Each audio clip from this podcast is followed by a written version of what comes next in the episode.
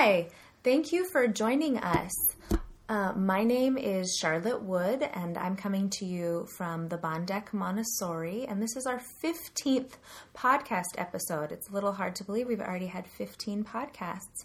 Um, I'm joined by Miss Ingrid Geiger. Hi, Ingrid. Hi, Charlotte. Um, Ingrid is one of our primary teachers at the Bondeck Montessori and she is a German native and is unique at Bondeck, though not in the Montessori world, because she is a Montessori parent. Um, and um, so, Ingrid, um, you have two children. Um, tell us a little about them. Yes, as you said, I have two children, and I can't believe it. My son is already 16, and my daughter is going to be 12 soon. Great. And your daughter lives with you in the U.S. Yes. And your son is still in Germany. Yes. Great. And how does your daughter like living in the U.S.? Oh, she loves it. Yeah. She loves her life here. Yes. It's fun to be a teenager here. Yes. um, so um, you're a trained Montessori teacher. Did you have your children before or after you took your training? Well, my son was um, four years old when I took my training, and my daughter was one year old. Wow. So, um, how did um, the Montessori training impact your parenting? Was it um, a little surprising the things that, oh, I wish I had done that differently, or yes, that's really something I believe in personally and it's a Montessori philosophy? Mm-hmm.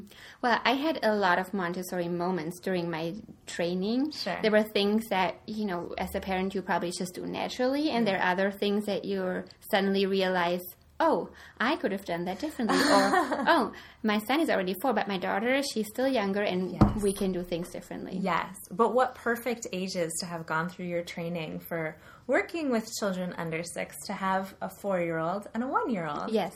And so you were living in Germany at the time. Yes.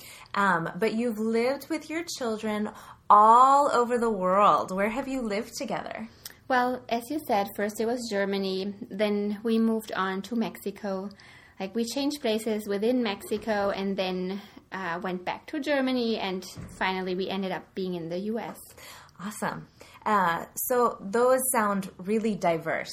Germany and um, Mexico are about as different as you could get. Yes. Places in um, Mexico where it does snow, but mostly pretty tropical. Yeah. And mm-hmm. Germany is not tropical at all. um, and so, um, how did um, you get your young children to try different food items, some of which might be unfamiliar? Oh, well, I think it's basically because I like food myself mm-hmm. and I like a variety of foods. Mm-hmm. And this is basically what you transmit to your children. Sure.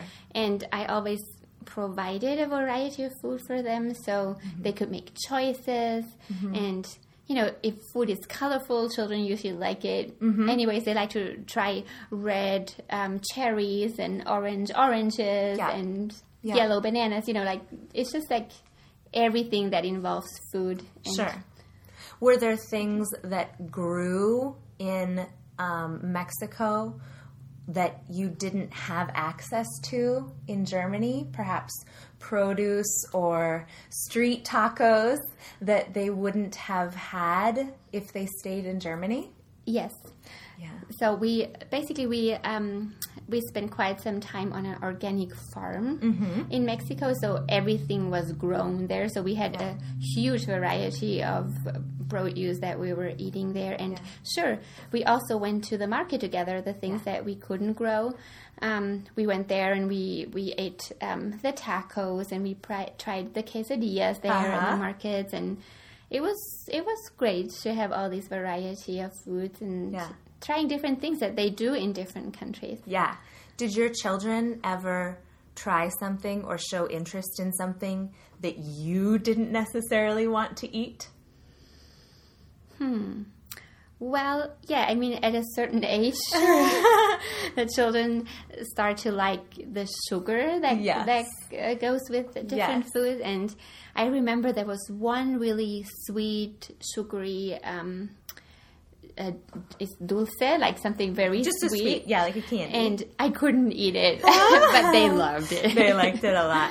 Yeah. Oh man, yeah, there were um, things that um, I didn't grow up eating persimmons. Um, but when I lived in Germany, they were common, and the children were just eating them, and it was so. It was foreign to me, um, even though persimmons are available in the U.S. It just wasn't part of my cultural upbringing, and so watching a child eat that seemed brave to me where I was a little more stuck in my ways of like, oh, I don't know how that's going to taste and I might not like it. But once I tried them, now they're one of my favorites. Um, so living on an organic farm and moving to all these places, um, you really like to cook and prepare meals. Um, is this something you involved your children with? Yes, I involved my children from the very beginning because I feel like this is part of their education and it has to be a fun part of the day to mm-hmm. prepare meals together. You know, mm-hmm. whenever I had time, there were also moments when I didn't have time and I just Sure. did things quickly myself, but I always try to make it part of our day Yeah. to prepare food together and to help each other. And also, this makes the children want to try different things because if they're involved, Yeah. in doing things or even like then going to the garden picking things that we were like the salads that we were doing so my children children ate salads which is not very common for small children Yeah, yeah. so yeah And it's fun to um, sometimes one of the best things of cooking is nibbling a little bit. Yes. And so then as you're putting celery in the soup pot, having a little sneak of them what it tastes like. And then what does it taste like when it's done cooking? Yeah. Because there's some ingredients that change dramatically when they're part of a casserole, or some vegetables that seem really mushy and yucky in a casserole or in soup, but they're really crunchy and delicious raw. Um, and if children were, if your children were trying something new, did you ever um, you have phrases? I knew somebody who used the phrase "try it, you might like it," instead of like oh, only try two bites or something. Is are there ever any phrases that you employed with your children? no i basically just had the things available Sure. so things were on a plate or you know like the fruits were in a in a small bowl so Mm-hmm. they were available somehow or i opened it up and usually you know when they see the parent eating they want to try somehow so Yeah. i didn't have any special phrases that i used but Sure. But we all have preferences. Yeah. I mean, just because you don't have to be a picky eater to have, I don't care for tomatoes. Yeah. You know, we all have things we love and things Yeah. that we don't like. Um, so, did your children take lunches to school with them when they were little? Um, yes, they did, and not in all the schools, but Mm-hmm. in some schools they did take Sure. their lunches. And did you involve them with that process of packing a lunch or taking a lunch with you? Yes, I usually tried planning lunches with them. So Mm-hmm. we were sitting together and we were thinking about, okay, what would you like to take for lunch? Mm-hmm. So we were making a shopping list together. We went to the store, we bought it, and like involving them in all this process, it made it so much easier. Though, so they Sure. knew what they took for lunches, and sometimes they brought some leftovers that we had, you know, from the day before, Yeah. and something that they really liked, and they had it in their lunches too. So Yeah.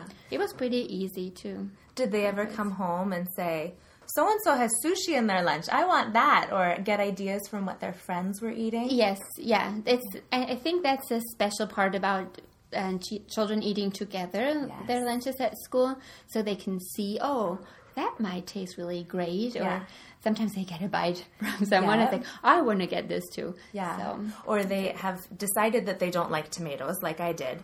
But then if their friend brings a little grape tomato with a little um, piece of mozzarella on a toothpick, all of a sudden it looks very appealing and Yes. it's their new favorite food. Yeah. Um, so your daughter is now in middle school. Um, is she interested in nutrition and in meal preparation? Yes, she is. We Mm-hmm. we still have the habit of planning our meals together, and now she has the age where she can prepare her own the own meal. Yeah. So we take turns in in cooking and preparing the meal, and it's actually quite some fun to do that. Yeah. Does she have favorite things from any of your travels that she still likes to make or still likes to eat? Yes, I mean she she's a pasta eater. if she could, she would eat it every day. No, but she she enjoys making lentils. Yeah, lentils. Lentils, Yeah, yeah, yeah. So the she does that the German way. Oh, of course, the real way. but it's easy for her to make, and it's usually Sure. on her list Sure. every week She's for a make- day. somehow. And so, does she ever make dinner for you that you go home and you don't have to cook? yeah, yeah, she does. What a special thing. Well, thank you so much, Miss Geiger, for speaking to us about um, your experiences all over the world with your children. Um, we really appreciate your time. Thank you. Okay, thank you.